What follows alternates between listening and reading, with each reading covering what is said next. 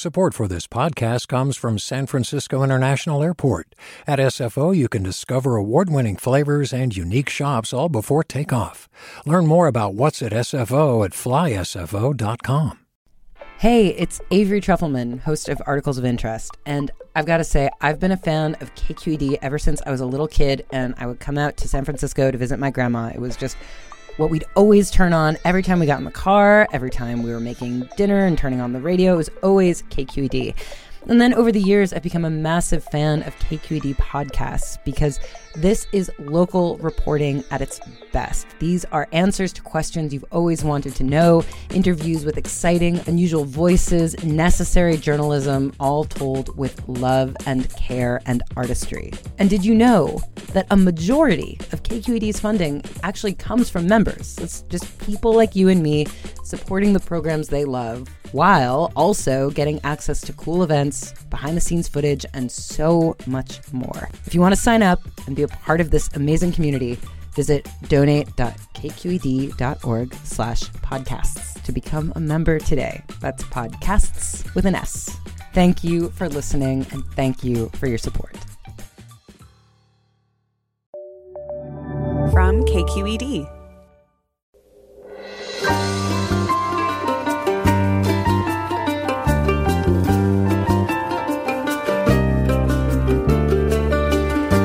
Welcome to Forum from KQED. I'm Ariana Proehl in for Mina Kim.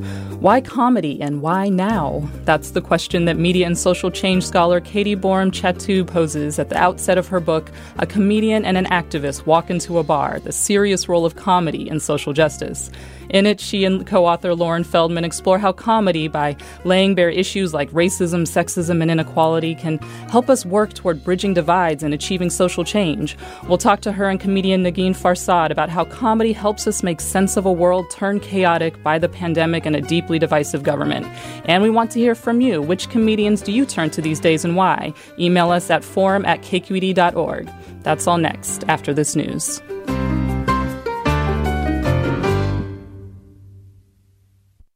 Welcome to Forum from KQED. I'm Ariana Proehl in for Mina Kim. Laughter is the best medicine. Laugh to keep from crying. Phrases we've all heard before and perhaps been leaning on now more than ever these days. And what about laughter and comedy to spark social change? My guests this hour believe that comedy can not only be a way to cope with trying times, but a unique force for change and pressing social justice challenges, a tool that can inject hope and optimism into seemingly hopeless problems. Joining me now to talk about this is Katie Borum Chattoo, Executive Director at the Center for Media and Social Impact at American University, and she's co author with Lauren Feldman of A Comedian and an Activist Walk into a Bar The Serious Role of Comedy in Social Justice. Welcome to Forum, Katie. Hi, thanks so much for having me. And I'm also joined by Negin Farsad. She's a comedian and host of the podcast Fake the Nation, author of How to Make White People Laugh, and a regular on NPR's Wait, Wait, Don't Tell Me. Welcome to Forum, Negin. Oh my gosh, thanks for having me. Yes, thank you both for joining me for this hour. Uh, so, Katie, I want to start with you and why you and your co author, Lauren Feldman, wanted to look at comedy in this light through the lens of its role in social justice and supporting social change. Yeah, uh, thanks. That's a great opening question. Um, well, there there are several reasons. Let me try to streamline them somewhat.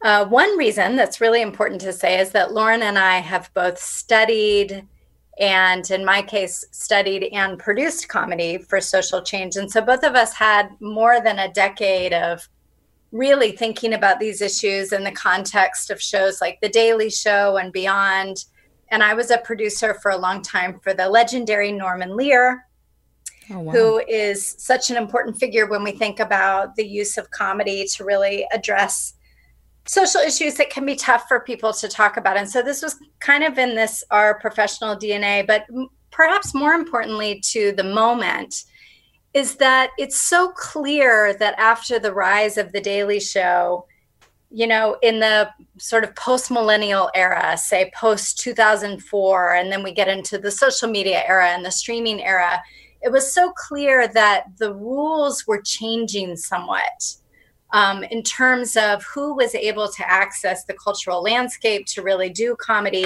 And also the rules for social justice were changing, right? So when we think about social change and movements, of the analog century. It's not that they weren't creative. It has always been the role of art and creative culture in social movements and um, efforts for equity. But there was something different about the digital era that really required this kind of creativity. And so we could see that two things were happening. A, all these really exciting comedians were creating themselves on YouTube and then, um, you know, making their way into really big entertainment media brands and developing their own followings and really not censoring themselves. And we're talking about people of color and women, people who have traditionally had a harder time in the, com- the comedy marketplace. And then at the same time, we were watching this moment in social justice activism really starting after 9-11 uh, and the iraq war and things like that and these these ideas were converging so we thought you know there's something about the way the freedom and the, the social critique and the imagination that comedy provides that is really a parallel to what social justice activists need to do which is to provide a new lens with which to see social problems. But at the same time we identified uh, in particular that when we looked around at social justice organizations who were doing really creative artistic resistance work we still weren't seeing comedy being embraced as much as other art forms as a real mechanism for social justice. And so we actually wrote the book to say, you know, we should really take comedy quite seriously because, as the research shows in our book, which I'm sure you'll ask me about, um, comedy works quite specifically when it comes to acting as a source of information and persuasion and mobilizing people. So, really, at the end of the day, we thought it was the perfect moment to inspire those of us who care about repairing the world and social equity. We thought it was important to inspire those kinds of thinkers with the idea that collaborating with comedians and leveraging comedy is a really good idea and not just a kind of silly idea on the side. Right. So, a lot of reasons for the book. And so I want to play a clip um, that's from a recent episode of Last Week Tonight. John is hosted by comedian John Oliver, who's an extension out of you know the Daily Show, and I think is offering you know one of the lead examples of kind of bridging those two worlds, right? Um, and in this particular clip, he's taking on the subject of racist text- textbooks in schools, and we also hear a bit of historian Ibram Kendi in this clip as well. Earlier this year, one historian flagged a pretty remarkable euphemism in a current Texas school book. This is a picture, and the caption says Some U.S. settlers brought slaves to Texas to help work the fields and do chores. And, you know, I don't, I don't think we should describe uh, slave labor as chores. Yeah, you're right. We probably shouldn't. Calling slave labor chores is a euphemism on par with calling Hitler a best selling author with a side hustle, or JFK's assassination a bad hair day, or this a comedy show. So that clip is interesting because John Oliver himself is pointing out the kind of the funny but not funny aspect of comedy and satire that addresses politics and social justice. You know yeah. that like just calling this a comedy show is not the point. Um, and he's kind of like, sure, I'm a comedian and I've got jokes, and also pay attention to what is happening right now. Yeah, and I'll just add to that really quick really quickly, yeah. Ariana, if I could, to say that, you know, I love that clip. And we write quite a bit about John, John Oliver. He's actually the opening story of our book, a piece that he did about bail bonds in New York City that led to the mayor actually completely changing the policy on this issue, which was hardly new at that time.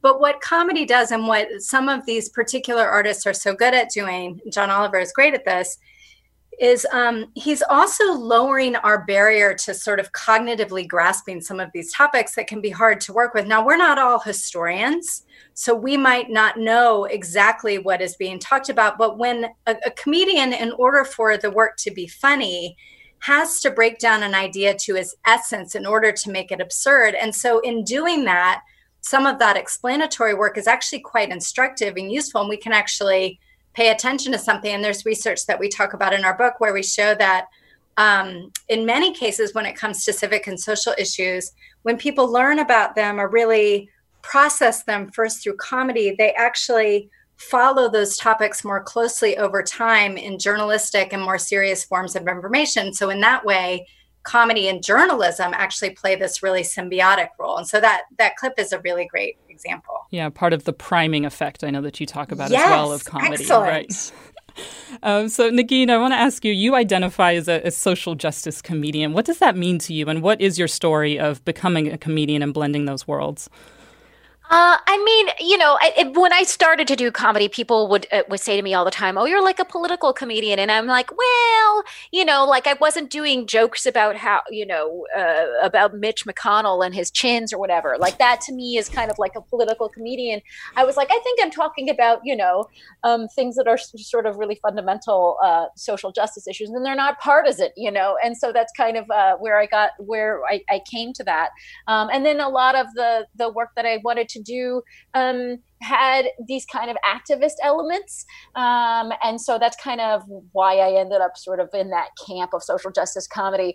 Um, but I, uh, I, I basically, you know, I would, I, I went to grad school for um, African American studies and public policy. I got two master's degrees because you need both of those to be a comedian. And right. I ended up, um, I ended up, you know, I, I, I interned for Charlie Rangel and for Hillary Clinton, and I was a policy advisor for the city. But the entire time I was doing doing comedy on the side. So I would like leave grad school uh, to do sets downtown, and um, and that's kind of you know uh, I, I, always had a foot um, in that world. And when uh, when it came time for me to to to be real about what I wanted in life, um, I ended up, you know. Um, going full time into comedy um, and, and leaving my uh, job that had a 401k plan. Um, so that was fun. But I think the thing that was important for me, and there's something, and it, it's really inspiring to hear Katie talk about this because I always felt like there was just some narcissism to comedy that wasn't in the public interest. And I wanted to be a public servant, right? Like ever since I was a kid, I was like, I'm going to go into government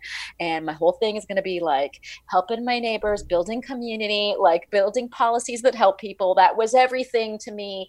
And to admit that I wanted to be a comedian instead felt like such a degree of narcissism. So I think part of what I did to be able to make myself like wake like you know be able to sleep at night was to uh, bring the the activism into the comedy. Um, and uh, and that that's kind of and I you know and I, and and I've done stuff like you know I, I have sued the MTA for the right to put up funny posters um, in the New York City subway system um, and the, the MTA is the Metropolitan Transit Authority that runs the, the a lot of the transit in New York. Um, you know and I and I won that. Um, I've done you know I've gone I've, I've taken out ads um, in places like Charlottesville. Um, get it, you know, asking people not to go to Trump properties. Like I, I but I do all of these things with um, with a comedic bent. Uh, so um, so those are those are just some of the things I've done, um, just kind of in the activist space. And do you see the messaging being more well received uh, amongst people who might not already, you know, be privy to the issues that you're trying to bring to bring forth. And I know that you've kind of developed some social justice comedy rules that you feel like it's kind of like a formula that works to to kind of bridge the divide, right? Yeah, I mean the thing is, you know, like if you take the case of the posters, the posters we were trying to put up, um, you know, they were promoting a film called The Muslims Are Coming that was coming out at that time on Netflix.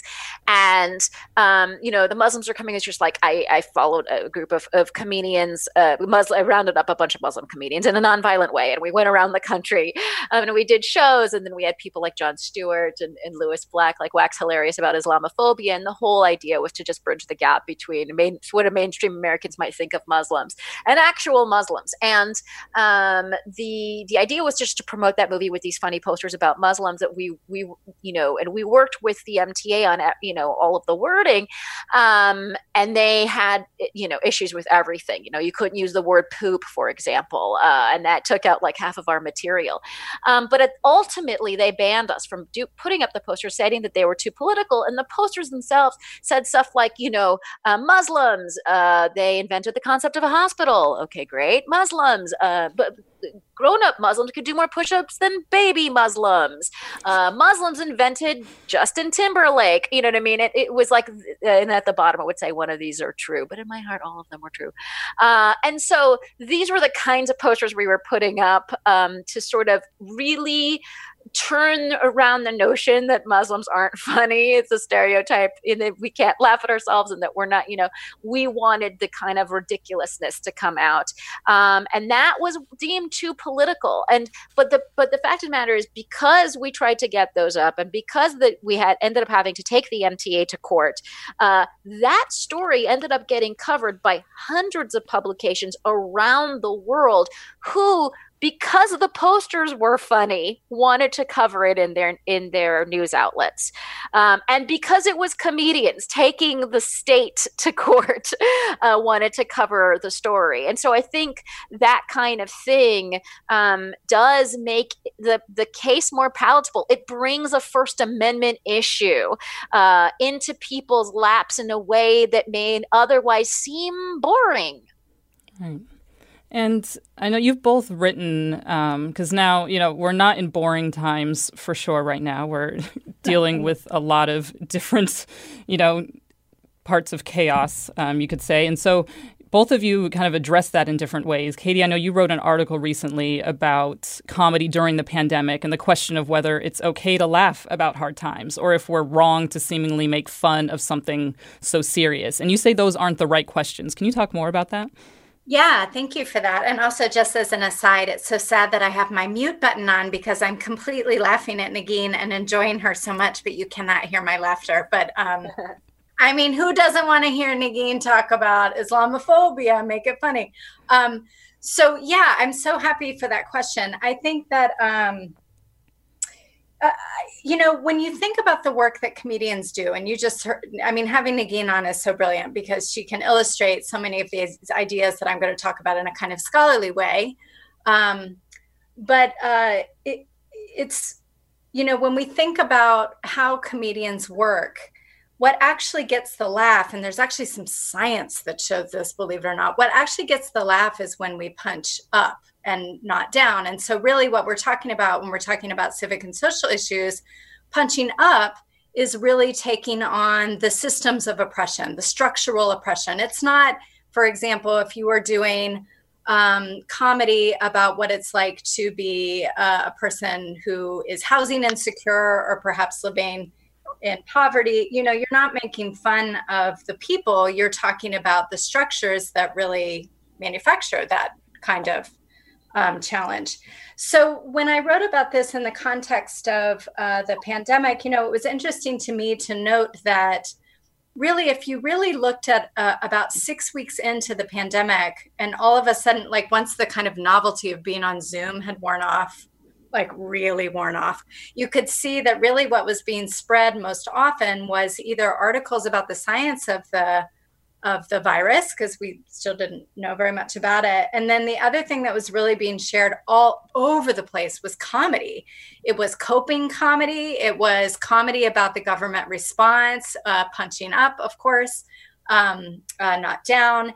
And so, really, the comedy in that way was functioning as a kind of catharsis and a source for resilience. And it still is in many ways. Um, and we've been working on comedy throughout the pandemic. Actually, um, some of it is in collaboration with Negin.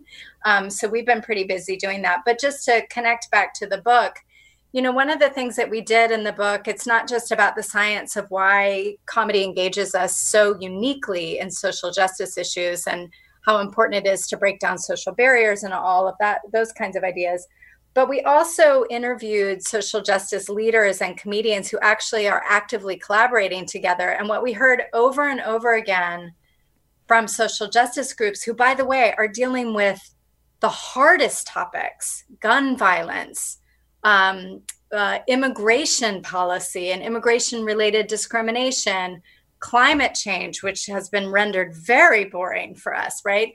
So, but what they said over and over again when we asked the question, how are you using comedy for some of the hardest topics and why are you making that choice?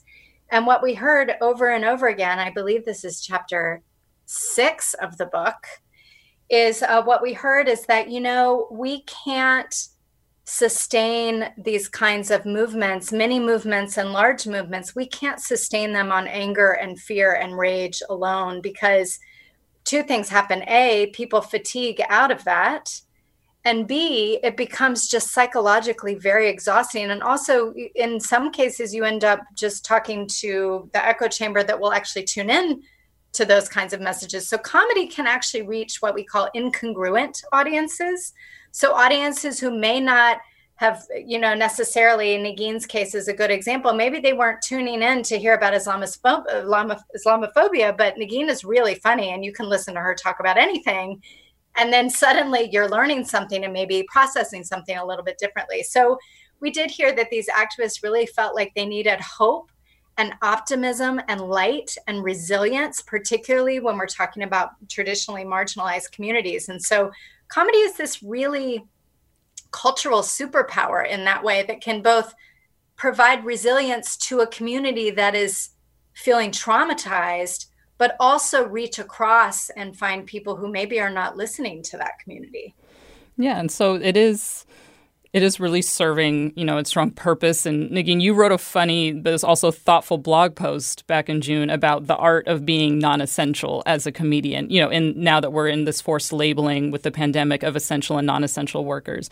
um, can you share some more of those reflections? Because at the same time that you're saying that, there is also an essential quality you know, it's everything Katie was saying of being able to uplift, of being able to kind of help just navigate these times, right? right.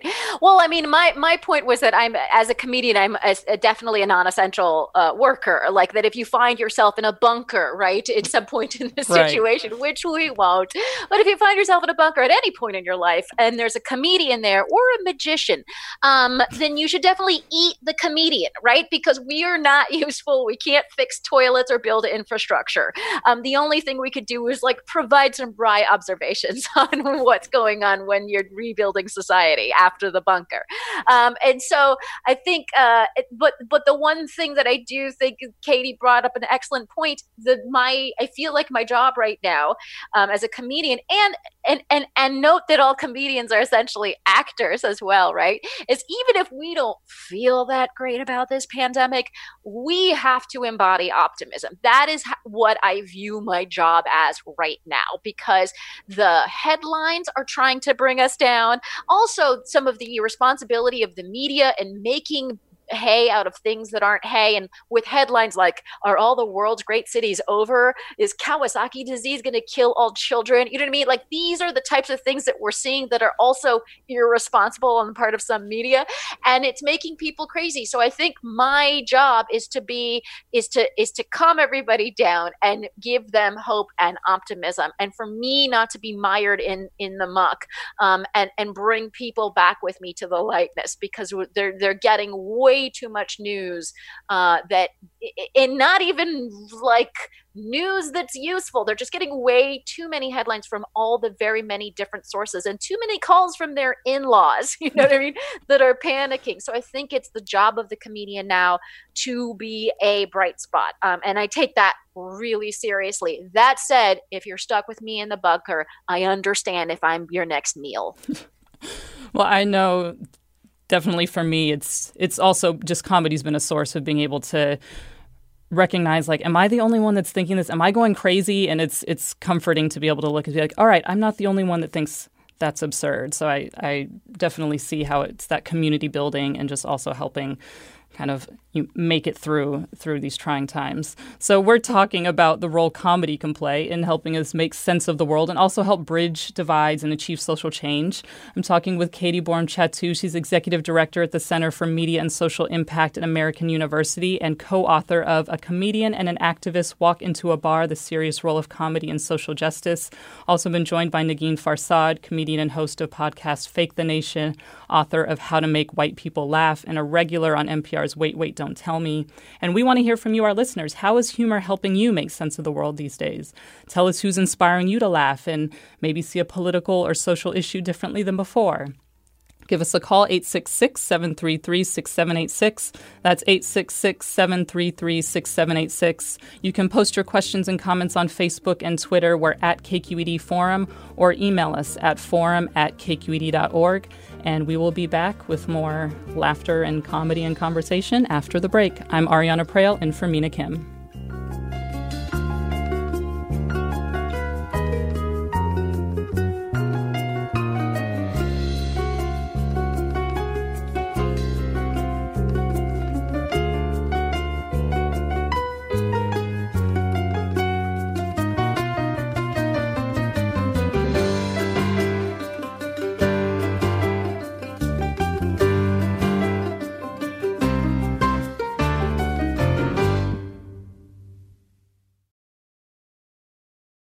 Welcome back to Forum. I'm Ariana Proehl and for Mina Kim. We've been talking about the role in comedy uh, that comedy can play in helping us make sense of the world.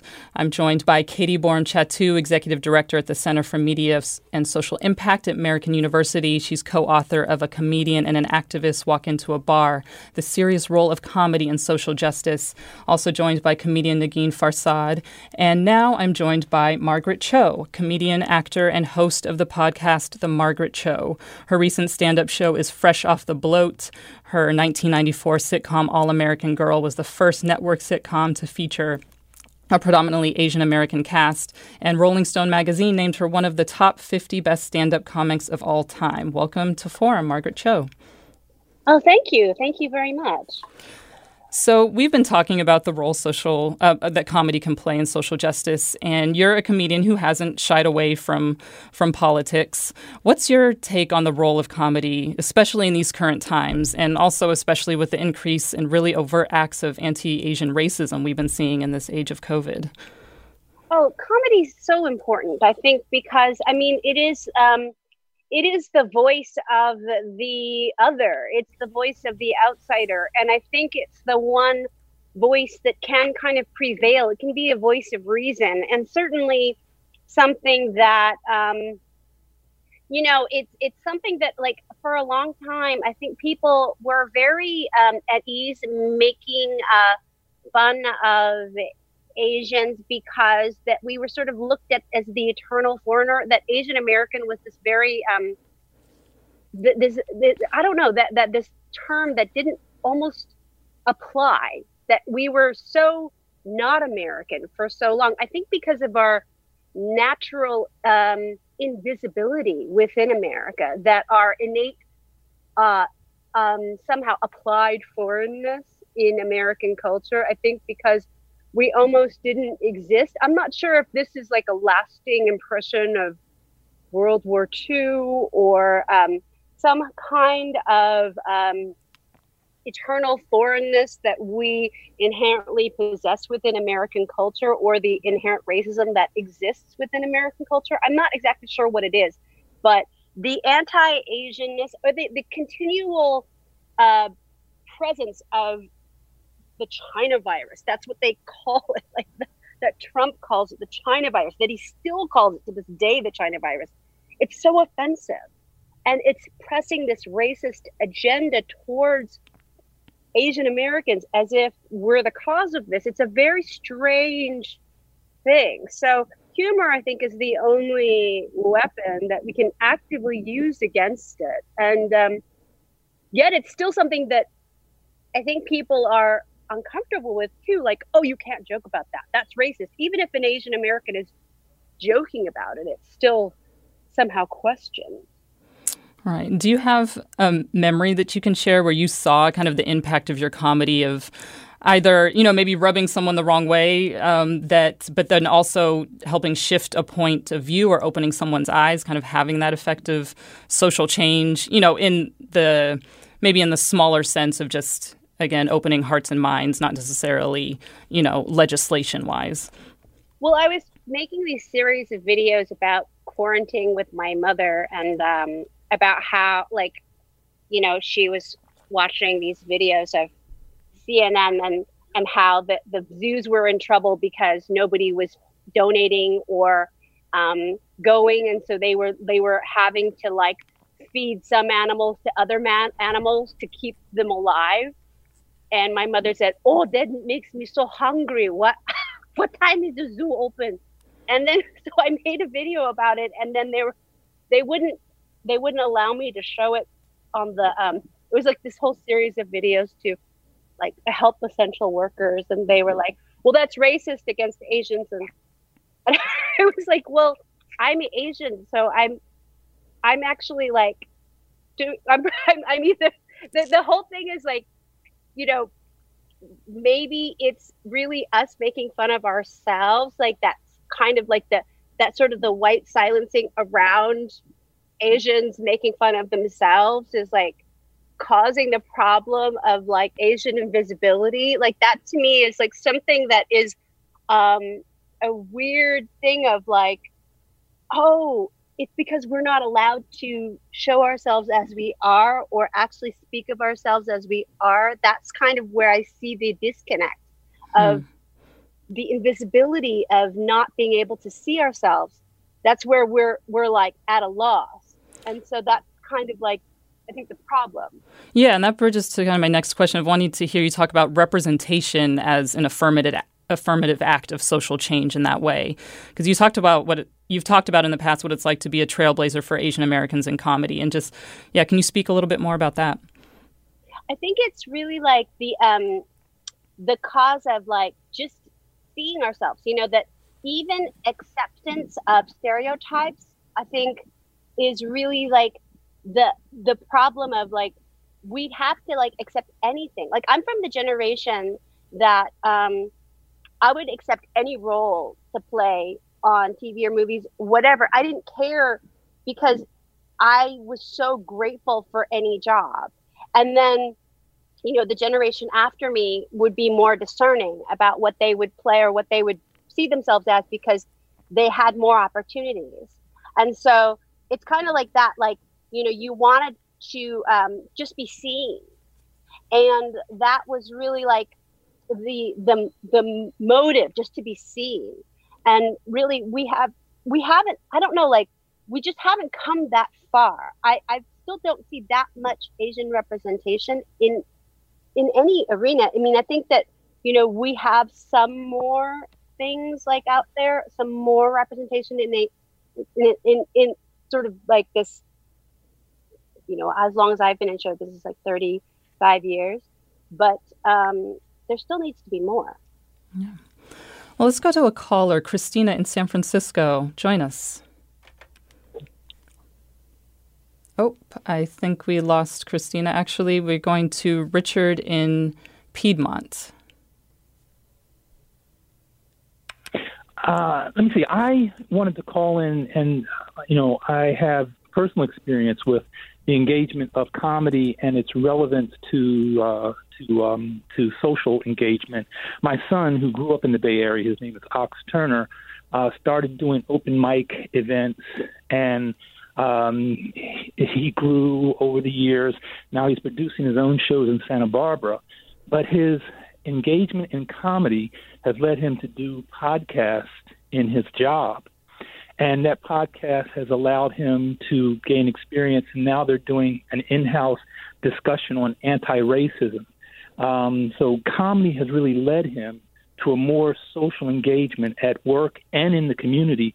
And so I wanted to reflect that as an advantage of comedy. Sometimes you can reach more people, it gives you experience and a way to cross the bridge from entertainment into community engagement.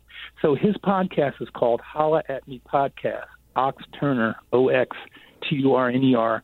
And again, it's an example of the relevance of comedy in particularly today's um, crisis communities.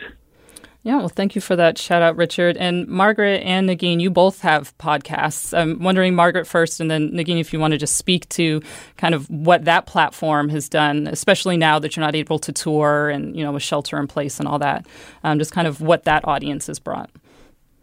Oh, it's great. I mean, it's a place to uh, where you can still continue to create, and also a place where comedians can really kind of get together and vent and talk about how difficult it is. You know, because we're all just kind of encased in amber. You know, we're like stuck in carbonite or whatever. You know, because we're just like it, it, it's it's really strange to not be able to perform and we get to connect through that you know, through Zoom or Skype or whatever to talk about the pain of that. It's very, it's it's startling and terrible.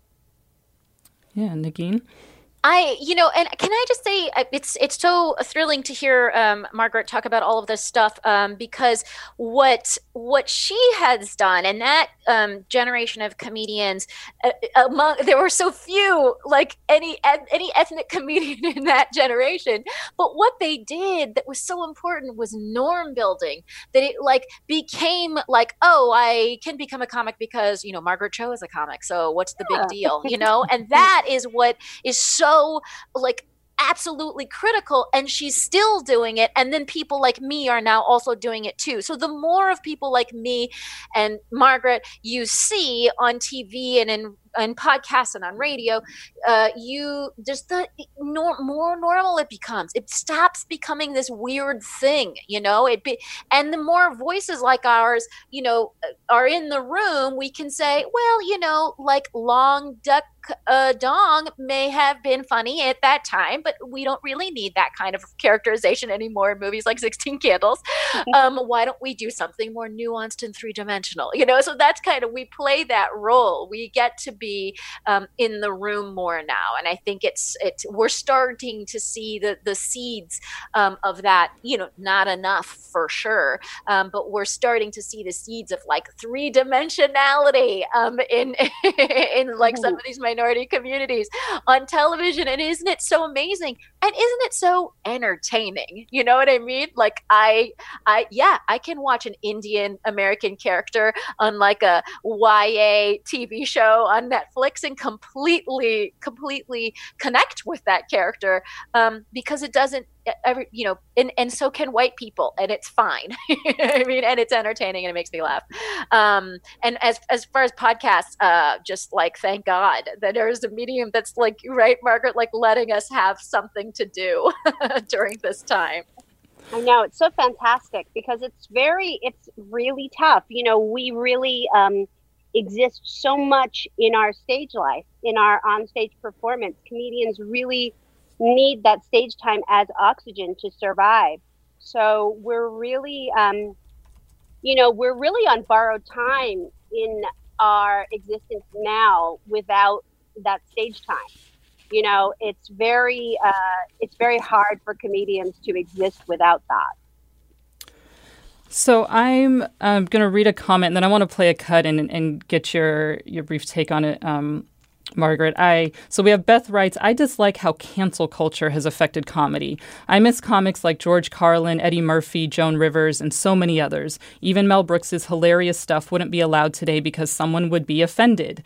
Um, and I want to play the cut of uh, comedian Amber Ruffin, who's a writer and comedian on Late Night with Seth Meyers, has her own show coming out this fall, actually. Um, and in this clip, she's kind of skewering Fox News's, or formerly Fox News's, um, Megyn Kelly for some controversial statements about blackface that she made that ultimately got her show canceled.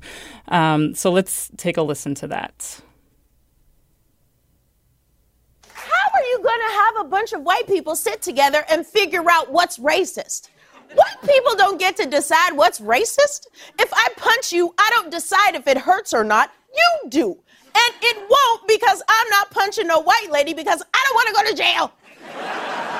Megyn Kelly said blackface wasn't racist when I was a kid. You're 47.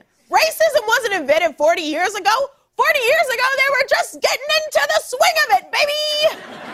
Today, it's perfected. So I wanted to get your response kind of to, you know, the way that Amber kind of took that that subject on, but also just this bigger idea of, of cancel culture. Because I know you've had some opinions um, that you've shared on that, Margaret.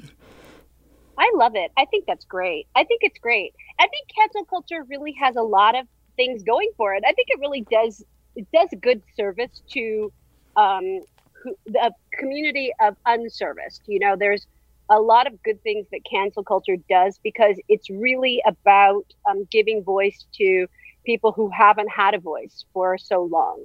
You know that that um, it really is important in a lot of ways, and it's us learning to speak up for ourselves, people who have been discriminated against for so long. But then um, I do also enjoy being offended. I like offensive comedy. I do. I think it's like there. I have a taste for it. I love Don Rickles. I love Joan Rivers. I love, you know, Joan Rivers was my mentor for most of my career. So I I do have a great fondness for being offended, and I I do think that there's a place for it. So um, you know, I think that we'll find balance. Um, you know, I think we're just like, you know, um, as in pubescence, you do have your voice crack. Well, I think um, that some of us do, some of us don't. You know, in pubescence, you do make sort of those cracks and creaks in your adolescence. I think that's when we're at in um, culture is in their adolescence, and then you'll get into this sort of adulthood in cancel culture, and that's where we're headed. So that's uh, the cancel culture will reach a maturity where we'll find the balance, and I I I feel like that's coming. Well, I totally agree. It's we're in this weird guinea pig generation where like we're we're trying to figure out um, how to talk and be sensitive and be inclusive but still be funny and biting and and dirty. You know we're trying to figure all of these things out um, while still respecting like humans. And it's uh it's tough because we've lived in this other set of rules for so long. Like we all grew up in the same patriarchy right? So like i'm just as likely to be sexist as as any you know dude. Um and so it's it's hard to change those um, um, you know those habits. And i think when people get you know complain about oh every all the everyone's like you know um, speech is being changed or whatever like I think they're just experiencing the growing pains of evolving. Like and and and guess what? In the turn of the century, you couldn't basically say anything. You were judged constantly and you had mm-hmm. to like wear a huge skirt with like ruffles underneath. So there's a lot I mean, mm-hmm. we're always evolving and this is just part of it. Well, Margaret yeah. Cho, I know that we have to let you go, but thank you so much for for joining this segment. Margaret Cho, comedian, actor and host of the podcast The Margaret Cho. Her recent stand up show is Fresh Off the Bloat. Thanks so much. Thank you. And now I wanted to bring in another cut that we have. This one is from comedian Hannah Gadsby with Nanette. Um, and I think it'll spark some more discussion. Um, and I want to hear a little bit more of your analysis when we come out of this, Katie. I have been questioning, you know, this whole comedy thing. I don't, I don't feel very comfortable in it anymore. Um, you know, for the past year I've been questioning it and reassessing, and I think it's healthy for an adult human to take stock, pause, and reassess. Uh, and when I first started doing the comedy over a decade ago, my favourite comedian was Bill Cosby. there you go. It's very healthy to reassess, isn't it? and I, I've built a career out of self deprecating humour. That's what I've built my career on. And I don't want to do that anymore.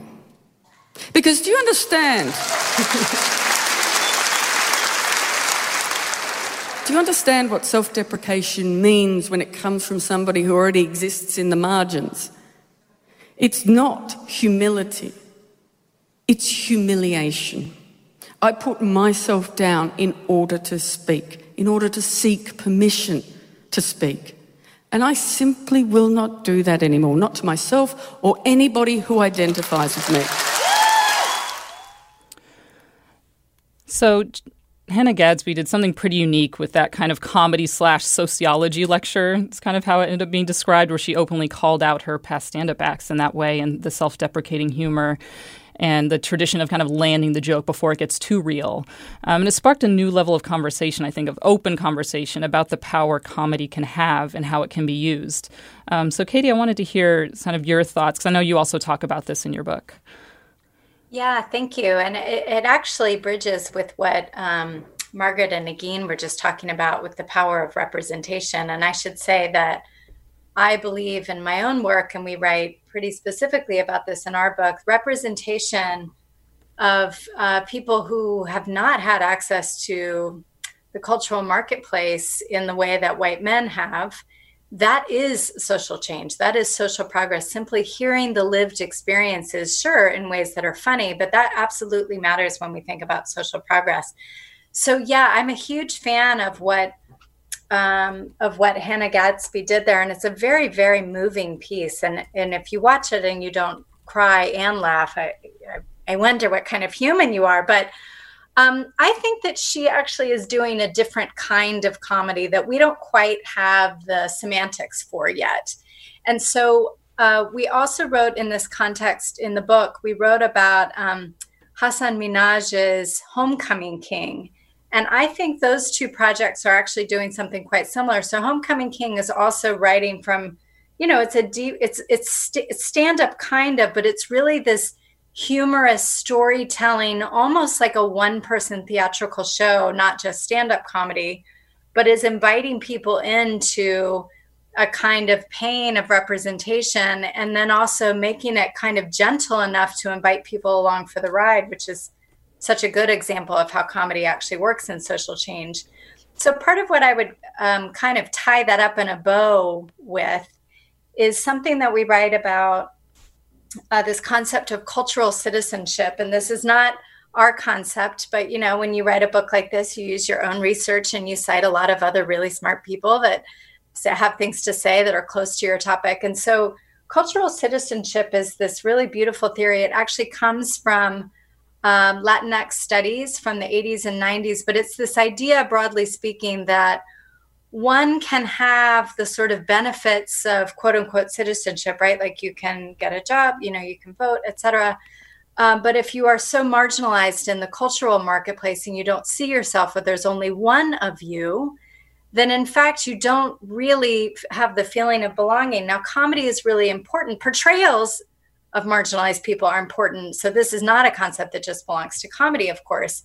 But comedy um, one of the things that's so important about comedy when we think about how it actually persuades us psychologically as audiences is that comedy actually can break down social taboos and actually bridge topics that many audiences maybe haven't dealt with before. And there's some research, again, we write about it in the book.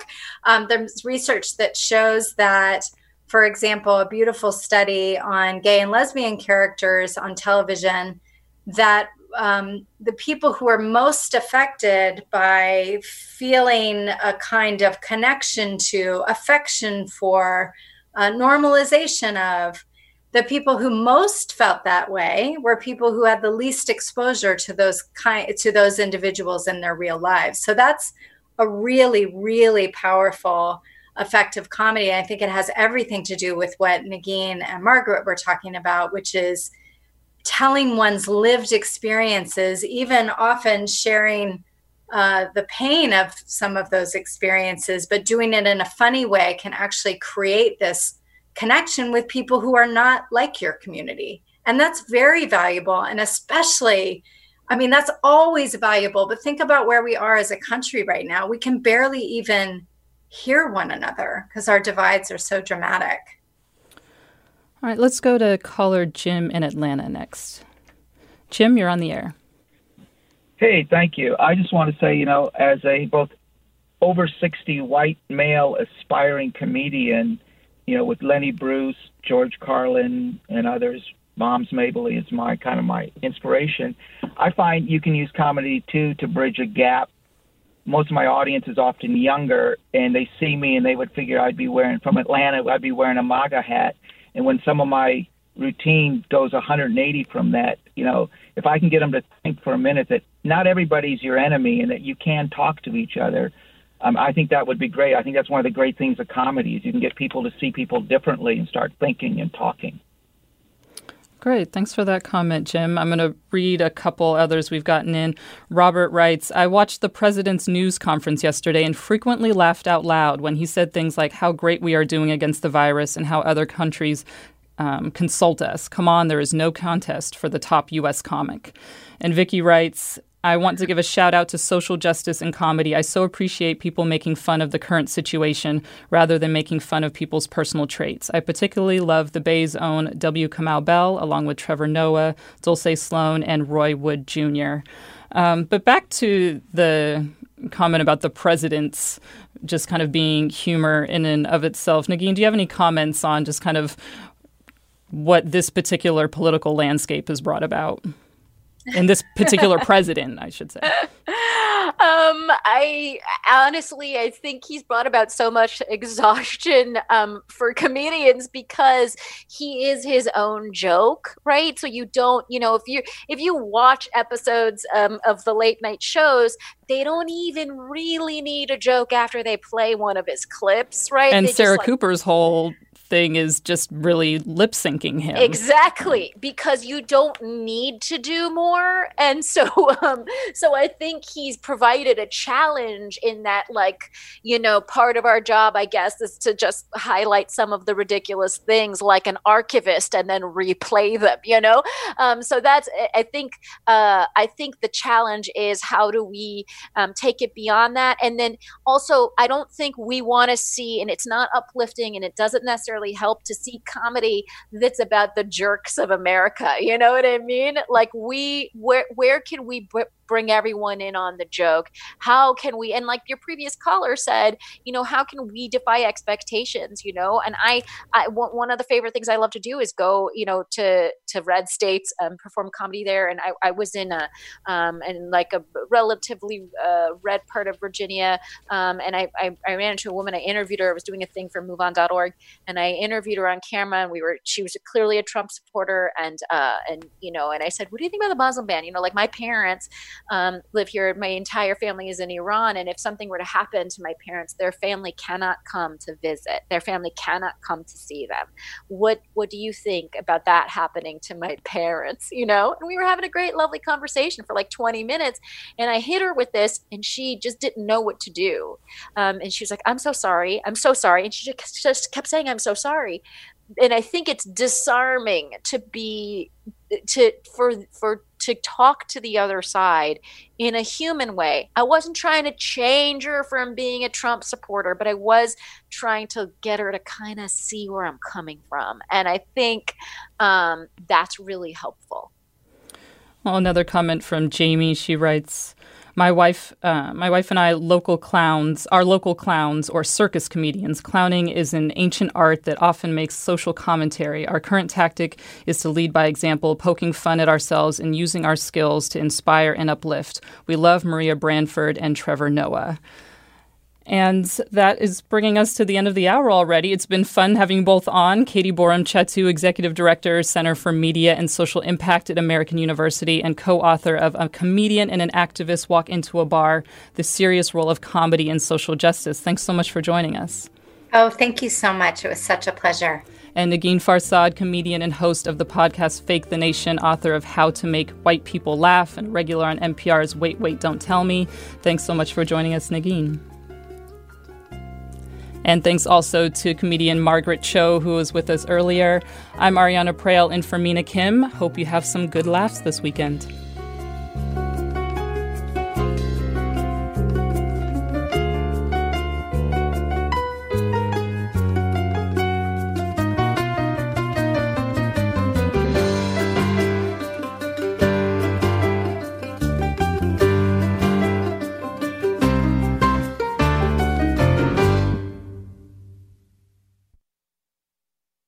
Funds for the production of Forum are provided by the members of KQED Public Radio and the Germanacos Foundation and the Generosity Foundation. Support for Forum comes from San Francisco Opera. Set 10 years after a school shooting, the critically acclaimed opera Innocence takes us into a complex emotional journey where our understanding of innocence and guilt is constantly upended. Kaija Saariaho's ethereal score collapses the past into the present as a community of survivors grapple with how to move forward. Don't miss the highly anticipated American premiere of Innocence, June 1st through 21st. Learn more at sfopera.com. We've all got those parts of our house where the internet just won't go. Well, if you had wall to wall Wi Fi from Xfinity, you could worry less about dead spots. Because with wall to wall Wi Fi from Xfinity, you get fast speeds, reliable connection in every room, and power for all of your devices, even when everyone's online. That's wall to wall Wi Fi only with Xfinity. Restrictions apply, not available in all areas, actual speeds vary all over the country. We need to improve reading in Wisconsin. Schools are changing the way they teach reading. I'm calling for a renewed focus on literacy. We have gotten this wrong in New York and all across the nation. And it's happening because of a podcast. I think your podcast has changed my life. And I'm going to share this podcast with everyone I meet. Sold a Story investigates how teaching kids to read went wrong. New episodes of Sold a Story are available now.